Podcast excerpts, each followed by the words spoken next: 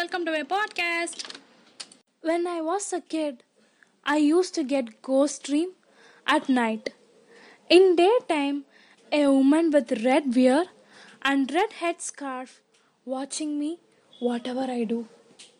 I don't know who she was. I was the only one could see that lady. One absolute silent night, on returning to my home, the street was completely empty, which is extremely odd.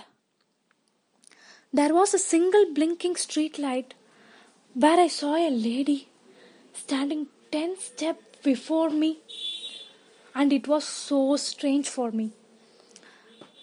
There was a screaming sound far away and a bell sound behind me.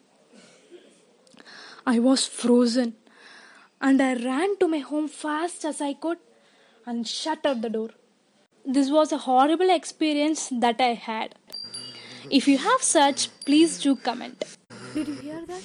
Did you hear that? Did you?